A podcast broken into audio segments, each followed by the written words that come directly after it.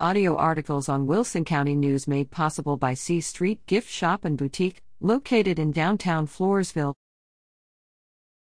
Connally board seats filled, for a brief moment. Video below a receipt on the Wilson County Memorial Hospital District Board was filled October 21st, but only for a brief moment.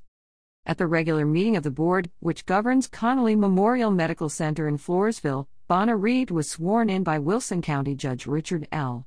Dickey Jackson to fill the hospital district's precinct 2 seat.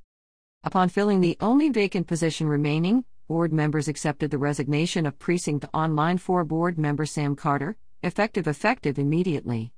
For 30 seconds we had a full slate, said board president Tom Miller. Carter tendered his resignation September 13, stating in an email that there were several reasons for his decision. His term was not due to end until May 2024.